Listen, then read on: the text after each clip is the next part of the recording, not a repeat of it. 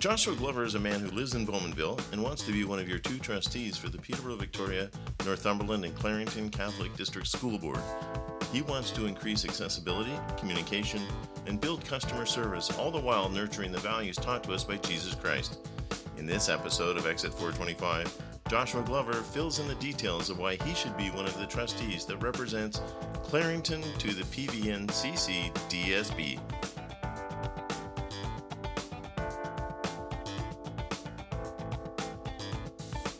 Josh Glover, welcome to Exit 425. Thank you, Steve. Thank you for having me. I, I, appreciate what it is that you do for the community. Why do you want to be a school board trustee for the Peterborough, Victoria, Northumberland, and Clarington Catholic District School Board? Well, I'd like to make a, a change in the community, uh, a change that I feel like I I can make. I believe that the uh, trustee position would be an ideal position for me to pursue uh, because I believe I have the aptitude, the determination, and the vision to make um, make a difference in the community and make a difference in education uh, here in Clarington. Describe your connections with the PVN CCDSB. So I live. I've lived in Bowmanville for eight years. Uh, prior to moving here, I lived in Oshawa for most of my life, uh, except when I went away to college. Um, I went to Catholic school as a child in Oshawa, Sir Albert Love, St. John Bosco, and Monsignor Paul Dwyer. Uh, the connection that I have with the PVNC CDSB are is essentially through God. Um, the values that are taught by the PVNC CDSB are values that I was taught in the Durham District Catholic School Board as well. So these are values that were taught to us by Jesus Christ. And through those values, I feel a deep connection with the PVNC CDSB. How can you, as a trustee, make PVNC CDSB a more effective organization for students and for staff? Well, I wonder, Steve, how does the individual measure effectiveness? Because what is considered effectiveness by uh, the staff would be completely different than what effectiveness is for students. Furthermore, if I were to ask 10 parents um, what I can do to make the PVNC CDSB a more effective organization, I would probably get 10 different answers. So, my perspective on the question of how to make it a more effective organization is to make the organization more accessible to students and staff. There are various different um, hurdles, um, walls, if you will, that sort of separate students and staff from the PVNC CDSB. And we can be very granular with respect to details of, of what and examples of what these walls are. Um, However, uh, as a whole, they sort of embody a lack of communication. And to make the organization more effective, we have to make the organization more effective at communicating. Uh, and communicating comes with accessibility. So, me myself, as president of Bowmanville Toastmasters, uh, communication and leadership is something that we focus on. And I look forward to bringing those values and that sort of ethos to the community where I'm an open book, what's happening uh, within the trustee spheres. Uh, welcome, welcome to the public. I'd like feedback. Uh, we can do this as a team type of mentality. So, um, yeah, can, we can make it a more effective organization by making it more accessible and improving on the communication.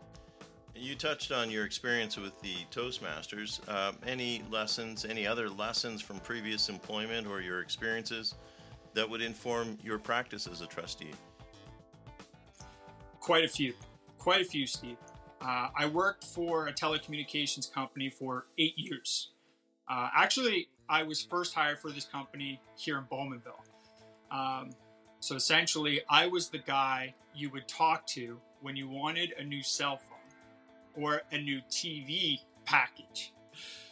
Everyone listening to this right now can identify with that transaction and they can identify with um, the it, I think it's a pretty uniform approach. It's it's people getting anxious and stressed when going into that environment. It's almost like when you're going to buy a car.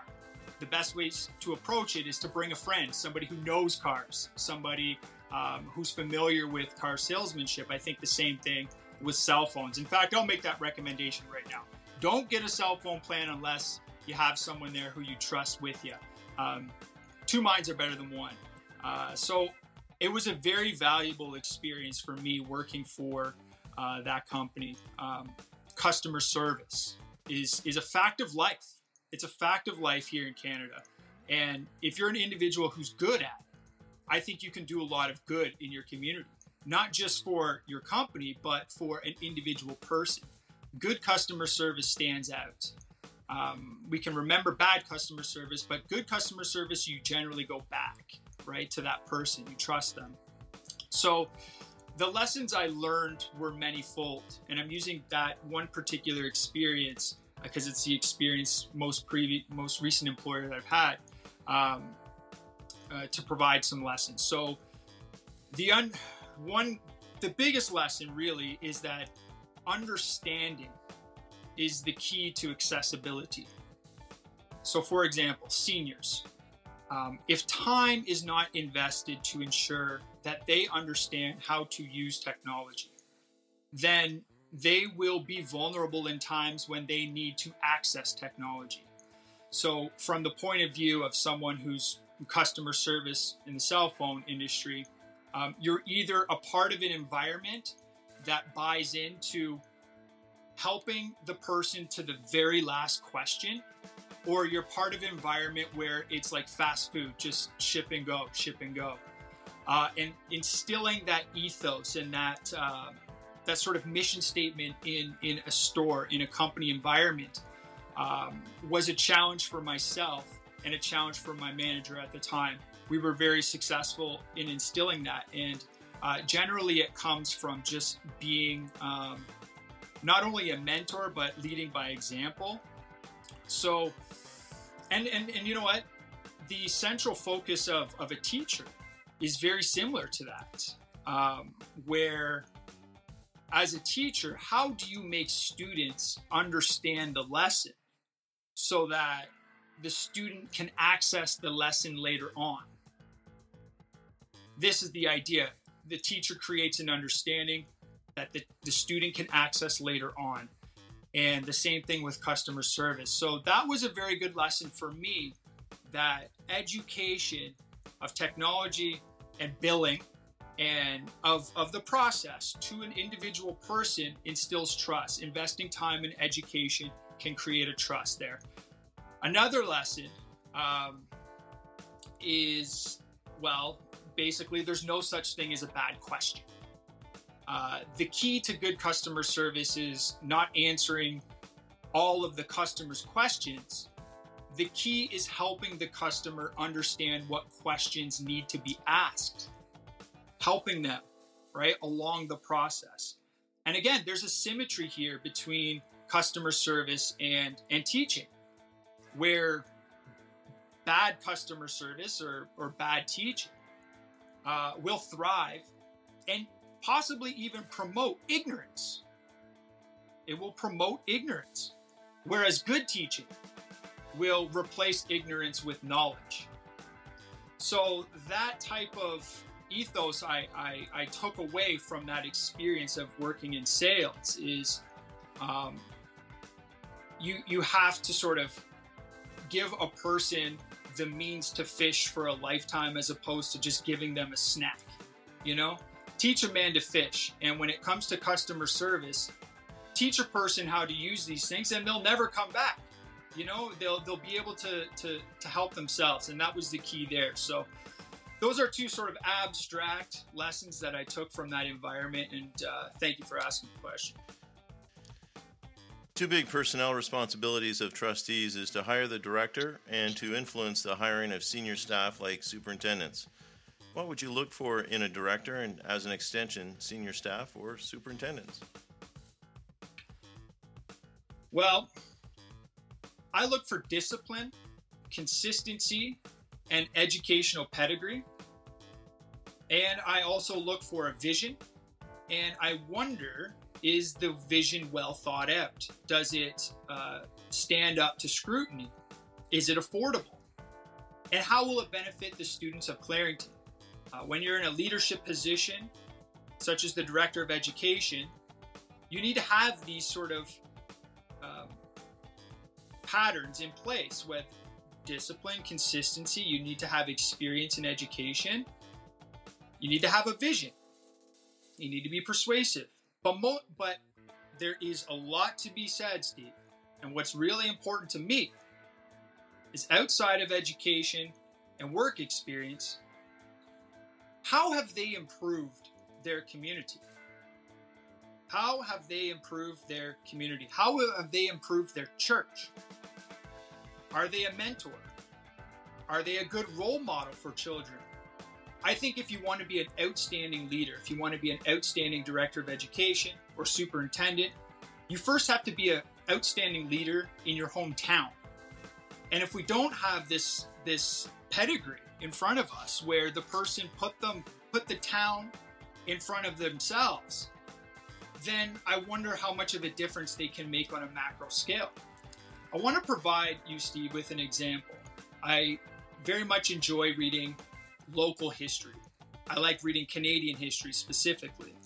I have here a book about R.S. McLaughlin. And at the end of the book, it has a list of an appendix of his known philanthropies. Let's provide the audience here with just a brief. This goes on for maybe 20 pages. The man has an epic legacy. The achievements in the community. Big Brothers Canada. I'll just name the organizations. They also have a description of what he did. Black Creek Pioneer Village, Boy Scouts Association of Canada, the Adventure Camp of Haliburton, Children's Aid Society, Christmas Cheer, the Civic Auditorium, the Community Chest, Girl Guides Association, Government of Ontario, Heydenshore Park, Whitby, Lake Vista Park, Lakeview Park, Lewin Hall, Oshawa Curling Club, Oshawa Golf Club, Oshawa McLaughlin Public Library, the Tennis Club, the Royal Ontario Museum, Salvation Army, Citizen Center, Simcoe Hall, Andrews United Church, Stratford Festival, YWCA, United Empire Loyalist Association. That's what he's done in our community, not only in Durham, but extending to Clarington as well, because his family originally settled, originally settled in Tyrone. When I look at the director of education, I want to see a pedigree similar to that. I want to see these experiences with the people in their hometown, with people in this community, and I want a, a trail of philanthropy following them. I think that's very important in these positions. So that's my answer. Once elected, trustees are probably the most under the radar elected office there is in Ontario until you know, it appears that a parent or guardian's child is not treated properly. What could you do to raise the profile of a position that contributes to the management of over $200 million? Hmm. Raising the trustee profile. Having more transparency, and I alluded to this in an earlier question, is key. Uh, transparency uh, by consulting with the parents in the community and the students in the community. Uh, I want the community to understand the questions that are being asked of me. I want the question to be asked of them as well. I think by engaging with the community in this sort of way, where we're we're transparent, we're honest, and we're honest because we want to achieve the same ends. During this campaign trail, the solutions that parents have been presenting forth are phenomenal.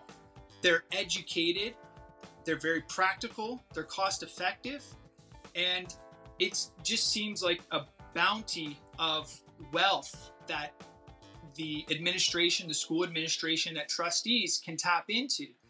Um, tapping into that requires engagement, consultation. And I, I, I just believe that you can raise the trustee profile by just showing people what the trustee is up against and inviting the, them to uh, participate in the solution making process. So, yeah, I, I, think that it is a very high profile position there, Steve, and a lot of education needs to be um, uh, presented to the public with respect to the duties of a trustee. Now, in Clarington, there are two trustee positions, there's only three candidates.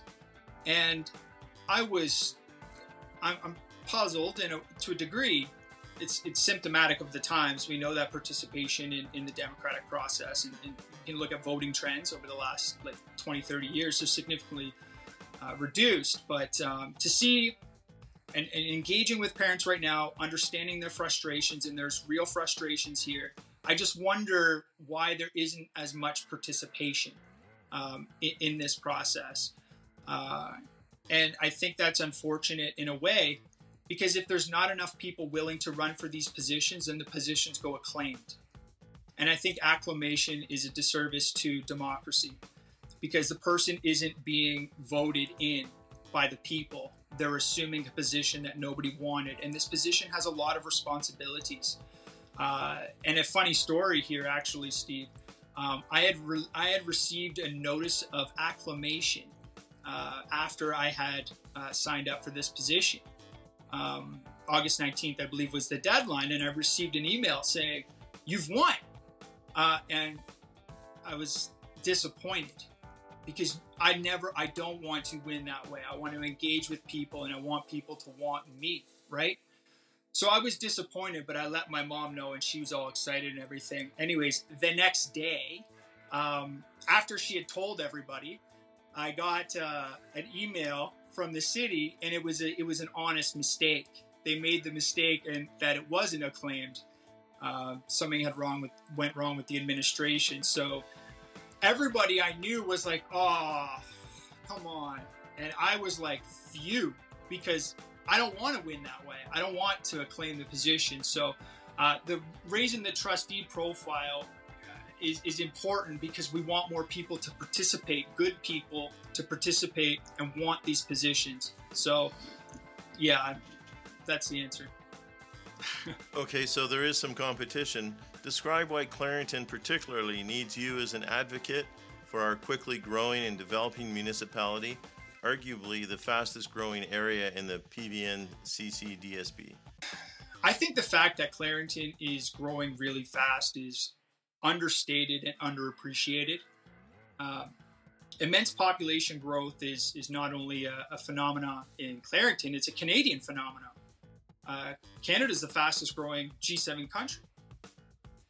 So there's a tremendous amount of nuance that comes with this, and it impacts all levels of society. Um, it's early days yet with with uh, population growth. More is on the way, of course, and we welcome it. Um, and, and Steve, you mentioned you're you're uh, from Courtice to a degree, right? Um, let's use Courtice as an example of how population growth affects students. So the population in Courtice since 2015 has increased by 28%. It's now over 30,000 people. Yet it's only being serviced by two bus routes in 2018, 2019, there were five bus routes in Courtice. So you have population that's increasing and the amount of underlying services are decreasing. Many factors go into these decisions, and um, you know, I empathize with people in these positions who have to make tough decisions. They're not always going to work out, and I mean, people are people, right? Um, but at the end of the day, the, the, the, facts, sort of the results of these decisions speak for themselves. And right now, Clarington or uh, Courtice students aren't making it to school on time. A lot of them don't have access to transportation at all. And the city now is working its best uh, to compensate for this. But when the initial decision was made to reduce the amount of routes from five to two, who was in the room that thought, well, we have this big population growth that's going on right now, and by reducing transportation, uh, this is going to have an impact on the population in such and such ways. So I think, Steve, that big decisions have been made in the last four years. And it's entirely possible that these decisions were made without considering how they would impact our future. Clarington needs me because I'm cognizant of the future and I'm willing to stand up for the future right now. Uh, not a lot of people do that these days. So I believe people can take solace in in my sort of foresight into how the decisions now will impact the kids of tomorrow. That's unique these days, but it's essential when you're when you're having when you're engaged in collective bargaining. Someone has to be thinking about how these consequent how these decisions will have consequences in the future and I'm vowing that, that that's sort of how that's who I am. I'm always thinking that kind of 10 steps ahead. So along the same sort of line, what makes you stand out perhaps above the other candidates as one of Clarington's best choices for trustee? I'm 33 years old. I don't have any kids. I want to have kids one day, but unfortunately, it has not happened.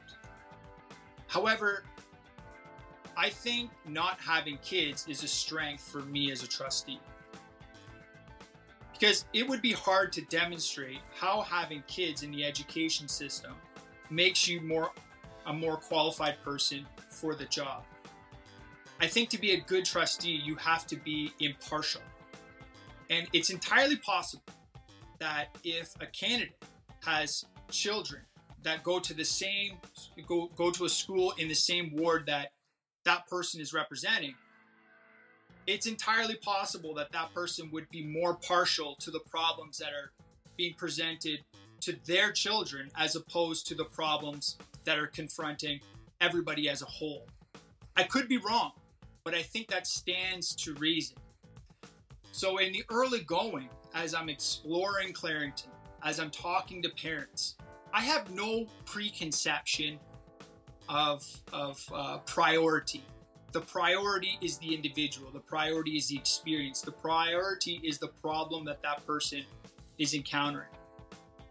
So I think that's an advantage that I don't have kids in school, so I can approach these conversations from an impartial, objective point of view. I think it's an advantage. I know not everybody would agree with me. That's just where I'm at. Another one there's a lot of modern nuance in education these days. And I'm not confident that the relationship between the traditional and the modern in Catholic schools today is a healthy one. Uh, there just seems to be a lot of fighting these days, Steve. A lot of fighting. And ultimately, this sets a poor example for children. The fighting is symptomatic of there being a poor dialogue between traditional and modernity. Uh, basically, I think that someone or something is not being heard in schools today. And if I had to hazard a guess, I think what's not being heard in school today is the message from Jesus Christ. I don't know if I stand out, but I do know that in this day and age, if one behaves in a way in which Christ would want them behave, to behave, then they would stand out for all the right reasons.